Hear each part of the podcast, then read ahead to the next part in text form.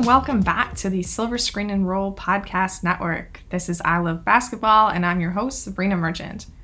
The Lakers just lost a pretty disappointing game, 116 107, to the Washington Wizards. Despite the fact that Anthony Davis had called it a must win game, it did not end that way for the Lakers. There is a very worthwhile discussion to be had about how the Lakers looked when Anthony Davis played power forward today versus how they looked when AD was at center, as well as a conversation about how AD's recovery is going as a whole.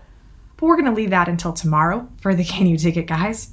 For today, I had the good fortune of being joined by Ben Golliver of the Washington Post, who has just written a book called Bubbleball, which chronicles the 2020 NBA bubble that happened to end quite nicely for the Los Angeles Lakers. Ben shares some of his best stories from the bubble, including a lot of goodies about LeBron James and the Lakers, and it's a really great palate cleanser after a game like today. A reminder of how good the Lakers were in the not so distant past. You're gonna love it.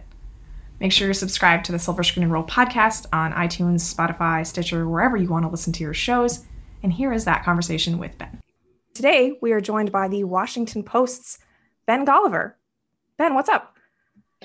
Not too much, Sabreena. Thanks for having me on. I know we're going to chat about um, Bubbleball, the book that I wrote about the NBA's bubble last summer.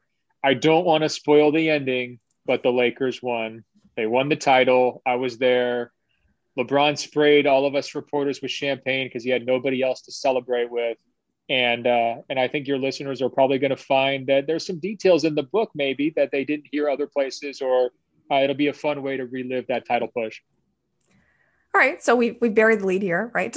ben is on because he wrote a book called Bubbleball, which happens to chronicle the season from inside the bubble, right? The postseason that took place in Disney World last year. Uh, I wanted to ask you just first of all, you were obviously covering the bubble for the Washington Post. There was plenty of places for you to put out all of the stories that you were, you know, consuming in real time. Why did you also want to write a book? Well, I've always wanted to write a book, but I never had the topic. And so I was like a guy walking around, just, you know, twiddling his thumb saying, one of these days the topic's going to fall into my lap. And sure enough, it did.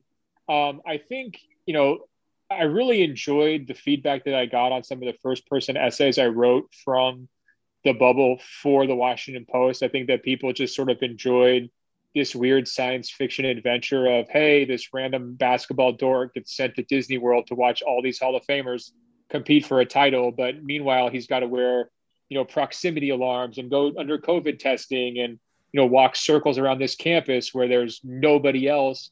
And they just kind of were struck by the weirdness. And there was a lot of rubberneckers too. I mean, I talk about that in the book, the number of interviews that people asked to do when I first got there. And essentially the questions just boiled down to like, hey, do you feel like you're going to die? I mean, that was kind of what people were asking, you know, and a little bit of a morbid curiosity angle to it. And so for me, I think I'm kind of a quirky person in general. And so it felt like a good match for the experience. But also, you know, I wanted to write this book because 2020 is going to go down as one of the most important years in NBA history when you add up the China and Hong Kong controversy, Kobe Bryant's tragic death, David Stern's death, uh, the shutdown with the pandemic, and then bringing everything back with the bubble. Uh, to me, it's and the financial implications there, not to mention the social justice protests uh, you know, during a presidential election year where, you know, a lot of players were actively involved there. Add all of that up, and it felt like, look, somebody needs to document this for history. And uh, I felt like, well, look, I'm, I'm having a good time down here. I'm getting good feedback on some of the stuff I'm writing. So this could be a project that's worth uh, pursuing. And, you know, luckily enough, it came together pretty quickly once I was down there and I could kind of look at it off in the distance. You know, once I left the bubble, I didn't really start writing the book until after I had left and uh, you know from that standpoint I, I, got to relive the entire experience over again while writing yeah i think the minute i knew that you were onto something was when you posted that video of you in quarantine in your hotel room hitting your step count just walking eight yeah. steps back and forth in the room over and over again and still hit what like a 15k step count during the day and i was like oh yeah there's, no there's some persistence here unfortunately, I think that video has become synonymous with me of just like I'm the crazy person who got stuck in quarantine, like you know, um, you know, locked into this hotel room for a week and just had nowhere to go. I felt a little bit like, you know, a, a hamster in a wheel during a science experiment in high school or something like that. I was waiting for them to bring me the cheese to reward me when I hit my step count on my Apple Watch, but look, it was a really challenging experience. You know, I when I was there, I gained weight. You know, I didn't sleep very well The stress level was way up. I totally felt the isolation stuff that people were describing. And we heard from a number of players from LeBron to Paul George, Danny Green, express those kinds of sentiments. And I didn't even have to play. I was just there writing, you know, and, and they had to deal with a lot more stress and, uh, you know, commentary on social media about their performance and everything else. And so I really wanted this book to capture the challenges of the experience too, because I think it's a credit to the players that they went down there in the first place. They stuck with it. They saw the whole thing through and they were able to get a champion crown. To me, that was really important. There's been a champion every single year in the NBA going on 74 years now. And having a blank spot in that record book would have been really tough to swallow. And, you know, I'm so glad they were able to find a way to kind of uh, avoid that and uh, they did it through persistence. And i think that was a, a, main goal for for this book was you know kind of try to capture the level of personal commitment that was involved from these players.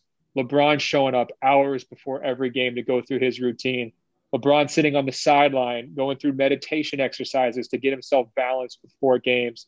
Um, you know the extended post-game commentaries that they would uh, unleash whether you know, they're talking gun control or Jacob Blake or uh, Breonna Taylor or President Trump, Republican National Convention. I mean, these players were weighing in on all sorts of different things while also playing a really high stakes, high pressure postseason. And uh, I wanted to make sure that there was someone kind of documenting that for history. Yeah, one of the things I really liked about the book, you know, as a Laker fan, is that obviously it ends nicely. You know, it's exactly the ending you were hoping for when you started the book. But even if you're only following just one team, like it gives a nice picture of everything else that's going on in the bubble. But then if you are a Laker fan, which I assume the majority of people who listen to this podcast are, then you get all the extra little details about what sort of set the Lakers apart in the bubble versus the other teams. And you see sort of like the cracks that appeared in all of the other rosters that just didn't happen with the Lakers. And that's an, you know, an interesting comparison to this season because I know you talked a lot about availability with LeBron James and how like he thinks it's really important that he's never missed a playoff game for his teams. And you know knock on wood that's not going to happen this year but there is like an element of uncertainty that has been introduced with this Lakers team that really wasn't present with the one in the bubble at all. Um, so why don't we start with that actually? The Lakers uh, comparing what we saw in the bubble last year to what they are this year. You talked a lot about their chemistry. There's some really great anecdotes about what the Lakers did while they were on the bench, um, just in the bubble altogether. I'm not going to spoil them. People who want to read the book, they're really funny. But um, have you gotten a good sense of what you know the Lakers have on that front this year relative to what they had in the bubble? Well, it's a lot harder for us to determine this year because of just the access and the proximity is different. You know, in the bubble, we were close enough to be able to hear the bench, to hear the trash talk on the court and you're mentioning some of the cracks that showed for other teams. You know, for Portland, they were just exhausted coming into that first round series. The Lakers were able to, you know, take control pretty early. I know they dropped game one, but um, you know, they were just feeling very, very confident, like they could do anything they wanted against Portland. And ultimately, when the shutdown happened, it just gave the Lakers even more time to kind of rest up, pull themselves together. They just completely, you know, ran away with that series afterwards. I'll never forget that second round series because Houston's going through all this drama with Danuel House getting kicked out of the bubble and having a visitor in his hotel room. And, you know, the Rockets came out and were kind of desperate and flailing. And, you know, Harden's uh, focus level was up and down. It just wasn't quite where it needed to be. And, you know, I just remember Robert Covington kind of complaining to the officials about the physical treatment, how the Lakers were playing physically. And LeBron basically just telling him to shut up and like quit whining. And, you know, just play basketball. He's like, all you ever do is hold me and just kind of like putting him, smacking him back in his place a little bit. And I was like, oh, okay, you know, LeBron's here to play.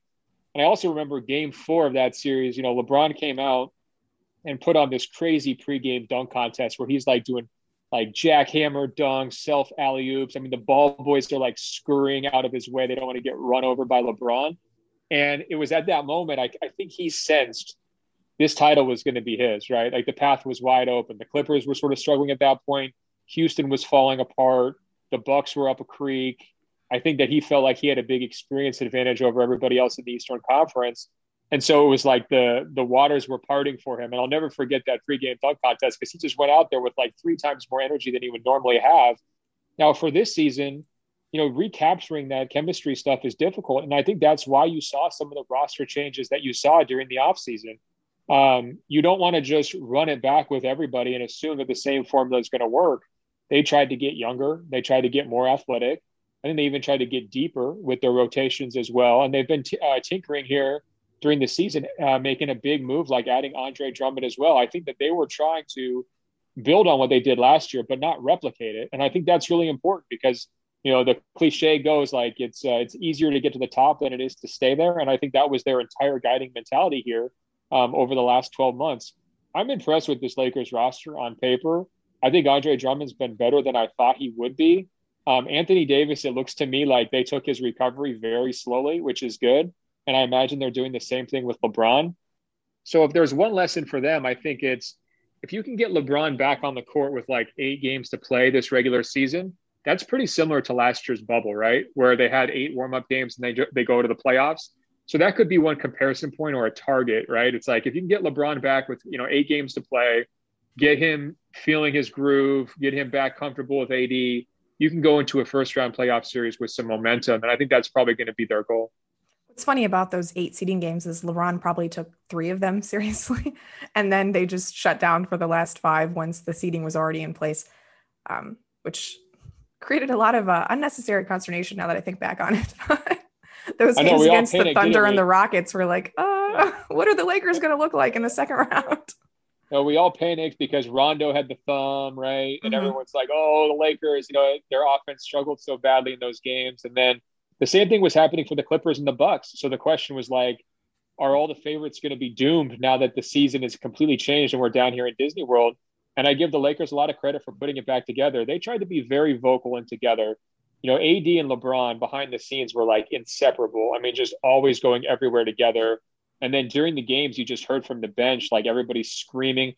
Like the Lakers bench loved to scream out the names of different foods, right? Like if AD is like eating somebody up on the block, like in their terminology, they're shouting out like fried chicken, steak and eggs, and like all this stuff just to mess with the opponents. So they tried to find little ways to intimidate the other teams there because I think that they did feel throughout that throughout that experience, it was their title to lose. They felt like they should be the favorites. They felt like they had the best players there, and ultimately they went 16 and five through the playoffs and proved it. So um, they were right, and I think you know probably some of those tactics worked along the way too. You uh, had a little bit of a discussion about, you know, whether the winner of the 2020 title deserved an asterisk or like whether there was a, a badge of honor associated with it.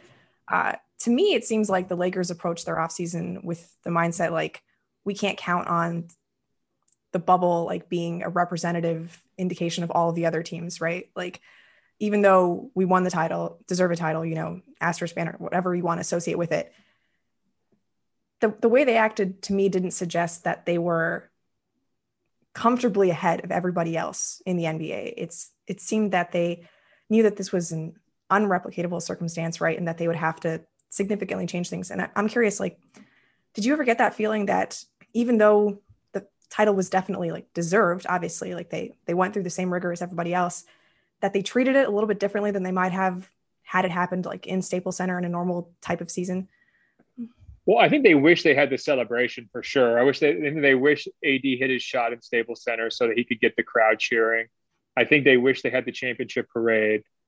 I don't think that they necessarily viewed it differently, but I do think that you know if you're just looking at this from like uh, you know a state of play perspective, if you can win a title without having to play Steph Curry, Kevin Durant, Kyrie Irving, Giannis, Jayson Tatum, Kawhi Leonard, and Paul George in the playoffs, good luck trying to replicate that, right? Like really good luck with that path. And so, you know, ultimately they were rewarded for having that top seed. They had a really clean path to the title. It broke absolutely perfectly for them. And they, you know, made their own luck in those series for sure. But they got some fortunate matchups, teams that they, um, you know, like Denver is a really, really good team. They just match up better with Denver than vice versa. They did last year as well. So, um, I think that's why their mentality was don't rest on the laurels during the offseason, right? Prepare yourself to be able, able to handle even tougher uh, matchups, whoever it might be, whether that's the Clippers or whether that's the Brooklyn Nets in the finals, or you know whether you have to get Steph Curry and the Warriors somehow, like in the first round, if they were coming into the season thinking that, right? So um, I think that was you know their approach more than anything. I want to kill the asterisk talk. Here's how we know it wasn't an asterisk look at the major moves other teams made in response to what happened in the bubble. Pelicans fire their coach, Sixers fire their coach, Rockets part ways with their coach. Uh, Bucks trade Eric Bledsoe as fast as humanly possible. Got him on the very first bus to New Orleans, right? Um, we saw major reactions to the type of play we saw in the bubble. So if this was an asterisk and everybody just said, "Oh, this was a normal playoffs," and or uh, this was an abnormal playoffs, we shouldn't take it seriously. You would not have seen the types of overhauls we saw from a lot of key teams, including the Lakers, like you described. So this was not a write-off by any stretch. It was really challenging. The Lakers were clear champions; they deserve uh, the credit for that. And the asterisk talk bugs me because it was tough, and the players were not laying that on thick. I mean, it was a real challenging experience from a personal standpoint. And uh, look, it was hard for me, and I live in a one-bedroom apartment and drive a Ford. You know, imagine if I had a mansion with my personal gym, a chef, you know, 10 other people taking care of me, and on my choice between like a Maserati and, you know, my limo, my Range Rover, like some of these players have. Like it's a much bigger adjustment from them from a lifestyle standpoint than it is for me. And it was tough for me. So I, I think that kind of helps provide some context. Uh, you know, when we're trying to say, should this ring matter? It should absolutely matter. Yeah, I mean, you didn't even mention the Clippers firing their head coach and the Suns like Great point. Yeah. taking their 8 0 run as a sign that they were ready for the next step and trading for Chris Paul. So yeah, that's that's a really good point. A lot of a lot of meaningful changes happened after the bubble that suggested that it was actually a real playoff experience. But I wanted to talk more about the bubble itself because you are one of what like one of the only people that was not under the Lakers or Miami Heat payroll to be there the entire time, right? there wasn't many people down there who stayed the entire time. I mean, there was about 10 independent writers total, and they some people would kind of rotate in and out. So I was there for 93 days, 92 nights, and trust me, I know that number by heart because uh, there was there were some countdowns going on at various points. I think. All right. So one thing I think a lot of Laker fans had questions about was every team had their own floor, right, within the hotels where they can have all their rooms. H- how did they pick who got which rooms? Do you know? Great question. Um, so the, the actual team hotels were one of the areas that were totally off limits to media. So in my mind, I would let my mind kind of roam and just imagine like the absolute coolest hotels ever. But I think in reality, you know, it was a stand, it was whatever they had to work with, right? I know that th- there were some suite rooms, like bigger rooms, that they tended to give to superstar level players. I think Damian Lillard and LeBron kind of showed off their rooms. I don't know if they were palatial. Like I'm not sure we would call this, you know, Ritz Carlton, Four Seasons type, but they looked much nicer than my little courtyard by Marriott type setup that I had uh, in the in the media dorms. So um, I think that you know essentially there was a star treatment involved for the individual players in terms of the floors. I don't know if there was um, you know any sort of preference if somebody wanted a higher floor or not, but I do know they strictly limited access between the floors in other words, they didn't want cross contamination from a health standpoint between like the Raptors and the Lakers or the Clippers and the Lakers. But you know, you would still the, the players would run in, into each other on campus. You know, that famous video of Jamal Murray saying, you know, Donovan Mitchell just scored 50 on us, and here he is sitting in the courtyard. I've got to look at him and just being all annoyed about it.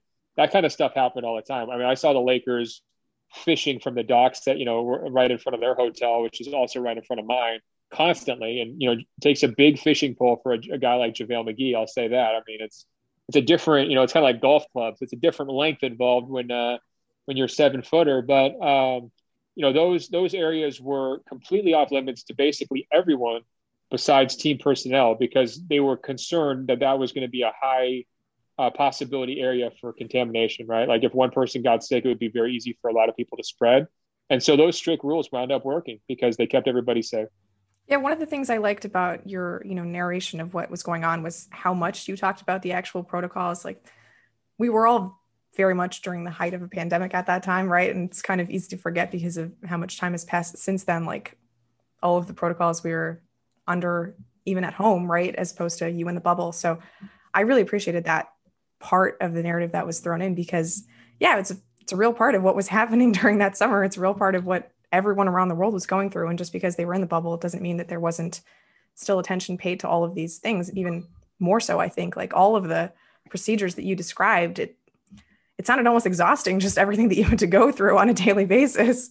No, and that was part of the reason why I described it because it was a huge part of my life. You know, the first thing I would do every single morning uh, would be to go get my test. And, you know, even before I could get the test, I'd have to fill out paperwork. Do I feel any symptoms? what's my uh, blood oxygen level. I'd have to put on these different devices that tracked me so they knew where I was going on campus.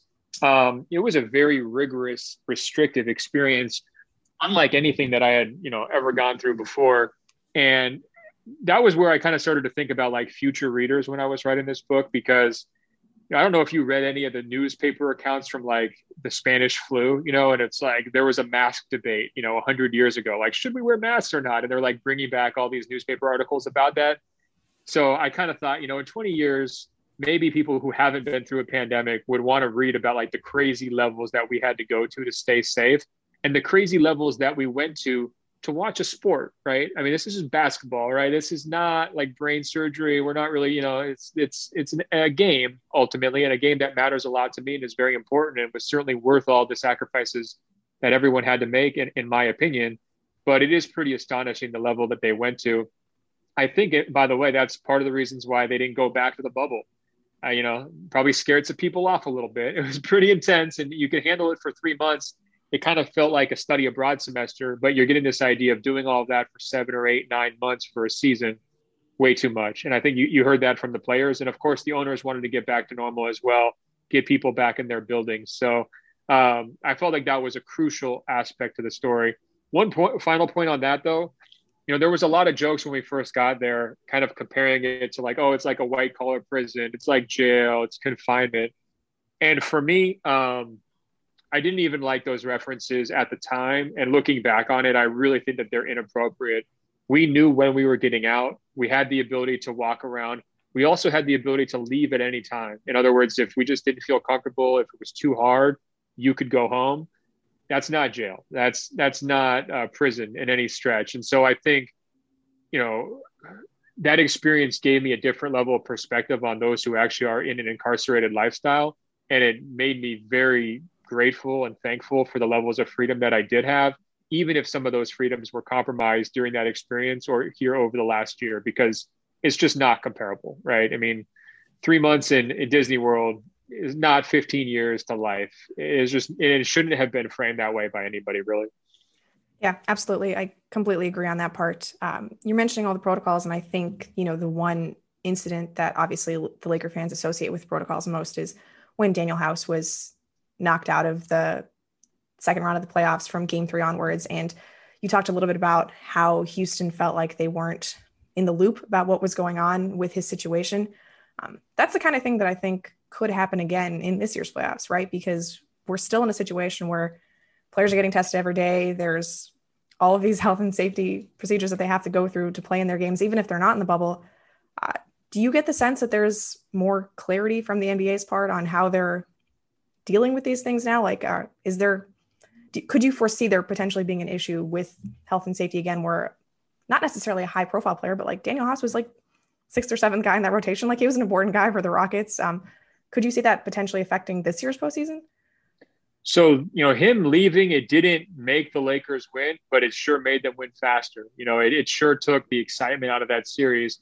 And you know, my point on on the impact there was just like this was kind of the NBA's worst nightmare because they're always being accused of being kind of like, you know, Lakers lovers. You know that famous David Stern quote: "Who's your dream finals?" Well, I want to see Lakers versus Lakers. And it's like, well, if that's the league office's statement here, and this is like kind of the feeling that people have, and all of a sudden, you know, the Lakers are catching this huge break because of a, a player being held out during an investigation where nobody knows if he actually did anything wrong that looks pretty suspicious and it goes to the integrity of the game, right? I mean, ultimately they were able to to solve it fairly quickly, and I think that they handled it in a pretty discreet manner as well. I mean, given the sensitivity of his actions, right? Like his family's involved there, his teammates are involved. It's you know, you don't really want him to like get up on the stand and testify. And clearly, it was no surprise that he didn't want to like give this out of the story publicly, right? So that was a sticky situation. Are we going to see something like that again this year? I'm not sure. The, the one thing that I'm happy about is that players are getting vaccinated because that reduces the possibility of like contact tracing absences or other things that are kind of in gray areas that's going to frustrate people. I mean, obviously, Kevin Durant was super frustrated earlier this year when he got held out twice. Um, and I also think that uh, we're not going to have access, probably as media members, to understanding the exact nature of violations as they come out, right? Because you know, guys can be held out for contact tracing for all sorts of different reasons. It doesn't just have to be because they were exposed. It could be that they violated some league rule about where you can and can't go on road trips.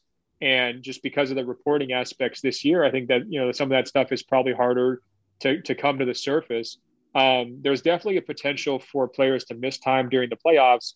But because of the vaccination, just because of the overall trends in the virus itself, um, and because of the familiarity with the health protocol programs at this point, I'm actually pretty hopeful that we're going to get a limited number of situations like that, especially compared to January, where games were getting postponed left and right and huge uh, portions of rosters were being held out.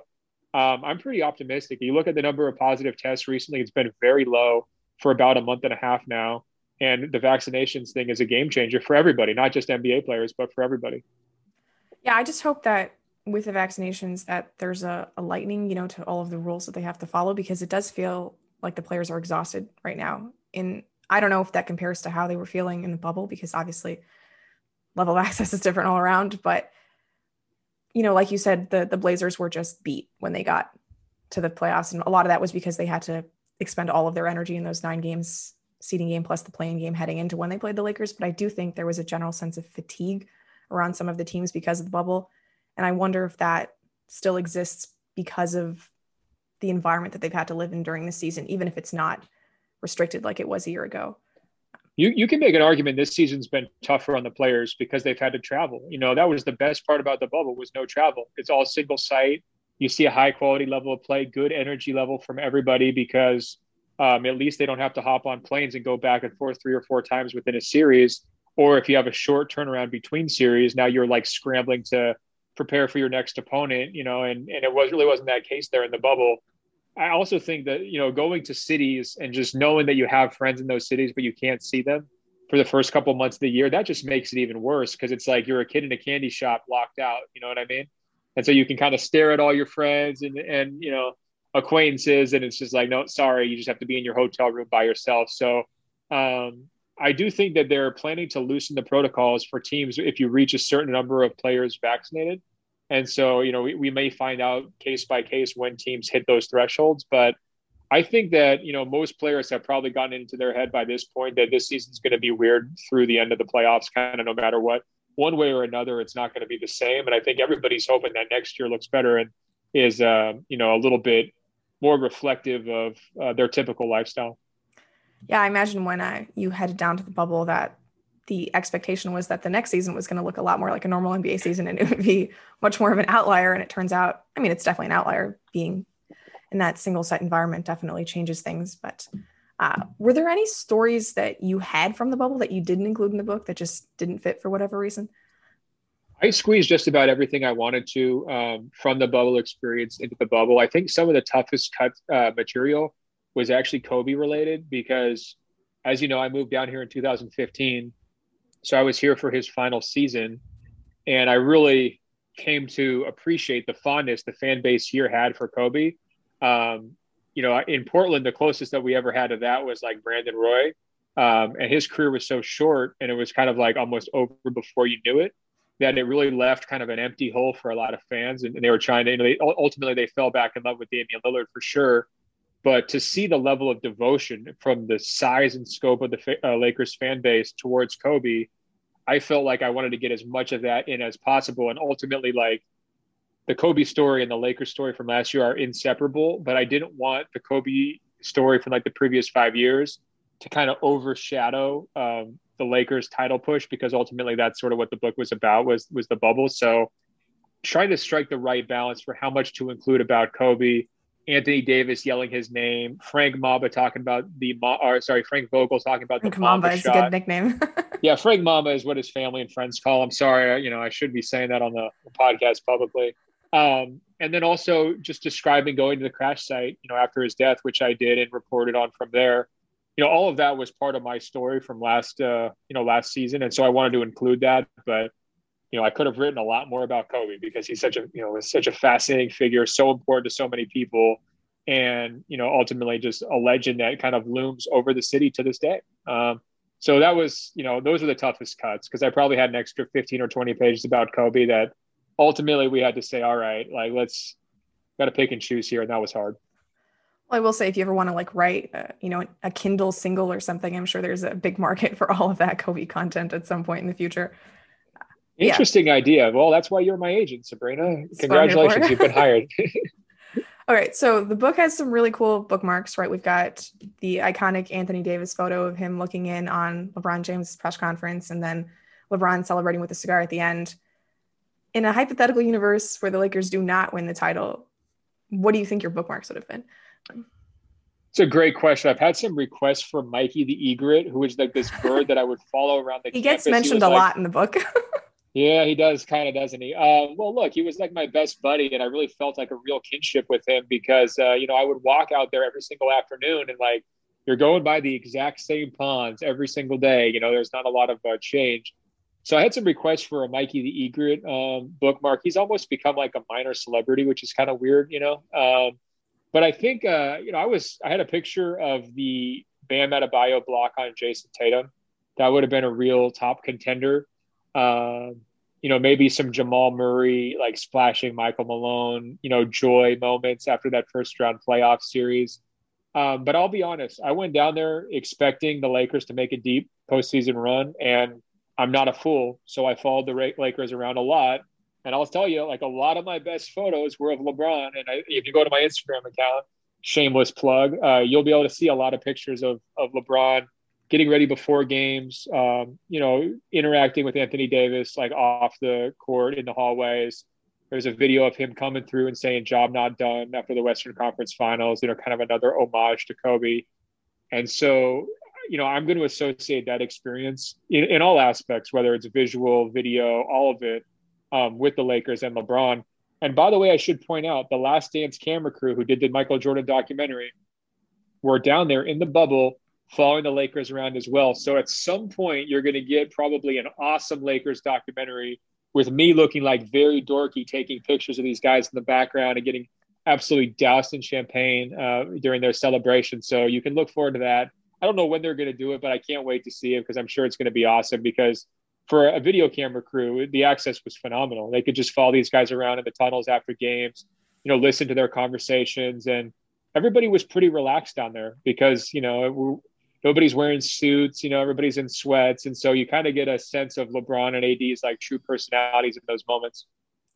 Do you have video of LeBron, you know, in that impromptu dunk contest before game four of the Houston series? Because I will say my one regret about the LeBron James experience is that he never entered the dunk contest. Well, yeah, look, I've been trying to guilt trip LeBron in the dunk contest for about nine years. So I'm right there with you. I mean, I'm about to do one of those petitions, you know, it's like, let's raise money to convince LeBron um, I especially when he said that you know he was preliminary putting in his name, you know, for the Dallas dunk contest back in 2010, and then such a downer. Downer. Promises made, promises kept. LeBron. Actually, that was a promise that you broke. Uh, we don't forget. Um, it would be incredible if you ever did it, but I've actually shifted my focus. I want Zion in now, and I know you're had the Duke allegiances, so you're probably right there with me. If we could just get a Zion dunk contest, we can call it even with LeBron maybe if Zion d- does it, LeBron will get jealous and he'll want to do it. You know, there's some other ways that it could happen. Maybe Bronny comes in and does one, and LeBron's throwing him alley oops. You know, or they're doing headers like Steve Nash did to Amar'e Stoudemire all those years ago. Oh, Let's oh, never replicate one. the Steve Nash. You know, the little kick that he tried to do before they turned it into a header is just. We don't need to talk about that anymore. Yeah, well, good point. Uh, fair enough. We could draw the line at Zion versus LeBron. I think everybody would be happy there but I will send you videos of that. I mean, it was it was pretty fun, and again, it was it was the routines the Lakers got in to keep themselves sane. I mean, you remember the uh, the football passes before the games, right? Mm-hmm. LeBron would like throw one deep to AD, AD would like throw one deep to LeBron. They're trying to get their feet tapped down, and they're yelling out different football players' names. I mean, whatever they could do to keep themselves loose, they did, and um, I appreciated it because the Lakers last year were showmen they understood there's no crowd in the audience, but that people were watching from home. And so they always made sure to put on a show, whether it was trash talk, talking on defense, their style of play, their effort level, um, even some of their celebrations. Remember when AD hit that deep three and LeBron comes over and almost knocks his hand off with the high five near uh, center court? I mean, all those things, again, it feels weird when you're watching them in an empty gym. You're like, wow, these guys are like fired up. They need to dial it down a notch but they understood completely the power of television. It, it worked great on television. And I think ultimately it really kept their fan base engaged. And, um, you know, I'm sure your listeners probably feel that same way too. They're going to remember those AD shots, you know, and some of those LeBron turnarounds against Denver in game five, you know, they're going to remember those ones for a long time. Yeah, I think one thing that LeBron has consistently mastered throughout his career is just a sense of the moment, like what each particular occasion requires of him. And, you know, you weren't sure if that was going to translate into a situation where he didn't have the fans or didn't have external motivation, but it's it still happened, right? Like he still understood exactly what was needed of him, what was needed of the Lakers. And watching those games, you you kind of forgot that there were no fans there because the Lakers didn't act like that on television. They performed exactly like they would have in a full building. You're teeing me up, Sabreena, to, to say my favorite phrase, which is the greatest ability is availability. Availability is not the same thing as presence. Showing up is not availability, right? Availability is understanding what people need from you, what your role is, um, what your leadership responsibilities are, making sure you're reliable, making sure you're there day to day, setting a tone. And that's why when LeBron gave his speech after winning the uh, the title about the importance of availability, how much it mattered to him that he could be out there on the court for every single game, I hope young players, young coaches, everybody was paying attention and listening to that because that's what it's all about. I mean, LeBron was available to the media on topics like Breonna Taylor, gun control, Donald Trump. He was available to his fellow players as they're planning how do they want to coordinate their activism. He's available to the voting public, setting up, you know, more than a vote campaign that really spiked a lot of, um, you know, inner city turnout uh, in various communities across the country. Um, you know, I voted at Staples Center. Bingo. Yeah. yeah. And there was a lot of people who did in whether it was Atlanta or Detroit or Philly or uh, Milwaukee, wherever else. And so, you know, to me, I came away from this process with an even deeper appreciation of LeBron than I'd ever had before. And I've seen him in a lot of uh, scenarios, going all the way back to like the 2011 finals in high pressure moments. And I just felt like he kicked it up to a different level across the board in the bubble. And what's cool is that the Lakers had a sense of what they needed to do throughout the entire season last year, right? The the bubble was obviously like a wonderful culmination, but it was just building on exactly what they had done throughout the regular season where they took every game seriously. They built themselves up toward that moment. And I mean, it's got to be very satisfying that everything sort of worked out the way it should considering the devotion that they put into the process to get there. And that's what's great for me, you know, reading the book is that that season was really special. You know, there's some championship seasons where, like, I think about the last Lakers championship season in 2009 10, where, yeah, their playoff run was great. You know, beating Boston in seven is great, but the regular season was kind of a slug, right? Like, the Lakers really uh, turned it on and off that year, bailed out a lot by Kobe game winners. But this regular season, the, the Laker team that won a title last year, they put their heart into every single game from game one. And I think you feel that watching them in the bubble that it wasn't something that they just turned on for that occasion. It was the product of all of the work they had put in to get to that. And it's just wonderful to have that commemorated. Well, I'm with you. And they answered so many different questions, and individual players answered different questions, right? Like AD, never been deeper than the second round of the playoffs. What's he going to look like? Oh, turns out he's not going to miss a jumper he's just for like the second best player in the, in the world. right. Kentavious Caldwell Pope it wasn't too long ago that dorks like me were calling him Kentavious can't play, right? And look at that. Kentavious could play. Kentavious got himself paid because he could play in some pretty important moments, right? Uh, Dwight Howard did not see that experience coming. I mean, talk about locking in from day one and really understanding your role. Um, you go right down the list. Rondo, you know, I was a skeptic on Rondo and, and even thought like, you know, this could have been a mistake for them. What were they thinking? Could this, you know, backfire a little bit? Not at all. In fact, it went exactly kind of best case scenario for him too. You know, I just go right down the list. There's a lot of great individual stories, and and I think the bubble even changed like Kuzma. I feel like Kuzma came back as a better, different player this year, more focused player, more impactful player than he was earlier in his career too. So it was a real collection of a lot of stories. And I should have mentioned, by the way, Frank Vogel and. Uh, not Frank Mamba, sorry, uh, from earlier. But that, that was one thing I really wanted to hammer with this particular Lakers team was how fast the turnaround happened, right? Because it was only like 14 months before the bubble started where Magic just walks off the job, doesn't even tell Jeanie. Luke Walton's out of there under mysterious circumstances. There's a coaching search which didn't really seem like it was going to go to Frank, and then all of a sudden Frank winds up with it. They pull the big blockbuster with AD, They make a bunch of moves around the edges, and then all of a sudden they just hit the ground running really early in the season, like you mentioned. It was a remarkably fast turnaround. You hardly ever see that a team going from kind of disarray and dysfunction and questions. You know, LeBron's going on TV saying, you know, Magic recruited me here. What happened? Why isn't he here anymore? Um, you know, people doubting could Rob Pelinka lead the team? You know, this is his first time and all that. And to, to see where they got just 12 or 13 months later is crazy, you know, and um, it, it really happened fast. I think the pandemic plays with our sense of time. It kind of warps things, you know, everything feels like it's two days ago, but also five years ago, you know, just yeah. kind of that Groundhog Day mentality. But for the Lakers, it happened so fast and so much happened during that time period. Obviously, the China controversy, Kobe's death, and everything else. Yeah, the, the way that the stars sort of aligned for them in that season just sets it into stark contrast with what has happened with the Lakers this year, where, yeah, they're the defending champions, but it doesn't really feel like there's that much special about this season other than that. And it's going to be really interesting to see what they look like in the postseason, you know, because they have some of that institutional continuity built over from last year's team, all of those wonderful characteristics that they had, you know, the the growth that AD and Caruso and Kuzma and KCP and all those guys showed, but it's just an entirely different experience, right? Like the bubble was a unique setup, a one of a kind thing. And it'll be really interesting to see if the Lakers ever look like that version of themselves. Totally fair question. I'm sensing some real doubt from you, Sabreena. I didn't know this. I didn't know this is where you were mentally. You're you're kind of panicking right now, maybe. You just brought up Rondo again, and I'm remembering that the Clippers brought in Rondo to save their season, and all sorts of thoughts are running through my head at this point.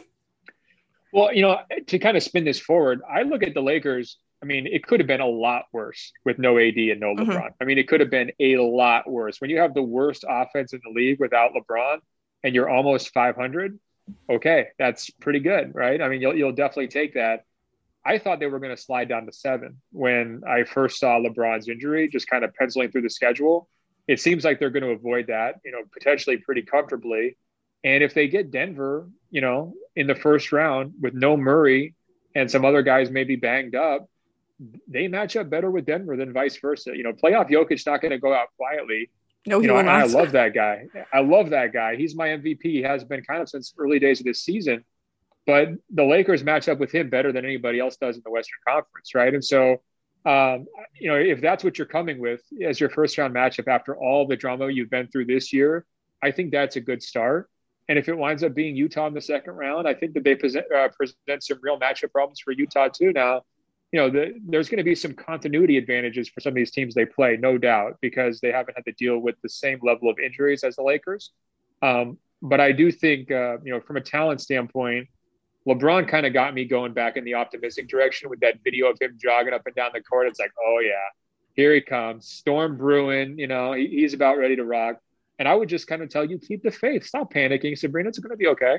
Yeah, I'm not so much panicking. It's just that as talented as this team is, and I do think that there is a distinct possibility that they go on a really epic playoff run and they still have potentially the two best players in the world and they play like that during the playoffs. All of that is definitely on the table.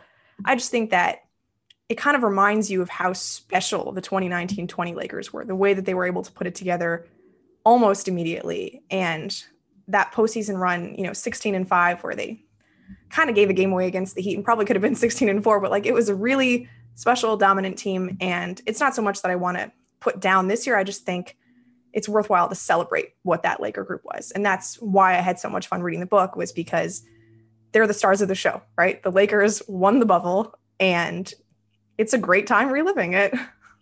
Well, I love it because usually you hear people say, Oh, I'm not going to rank my children. Oh, I could never do that. And you're just out here saying, This title was great. I'm always going to remember it so much better than the other ones. And you're just kind of putting it up on a pedestal. I'm curious, though, of all the Lakers titles during your lifetime, which one do you look at most fondly? I mean, recency bias puts this one pretty high on my list. Really? Uh, really? But, wow. But I like that. Um, 2009 I think is my favorite because that was when Kobe got to win one on his own. I was in China studying abroad at the time and oh.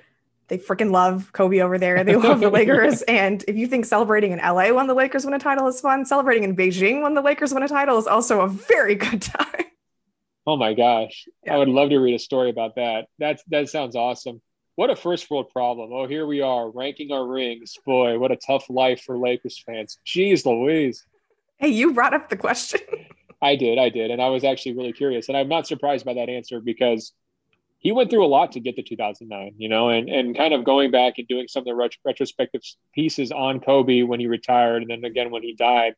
Um, those titles were not guaranteed, right? And it's it's really easy to just kind of like, well, you know, Kobe was an all-time great, so of course he was going to get to five, and a lot of things had to fall in place perfectly for that back-to-back.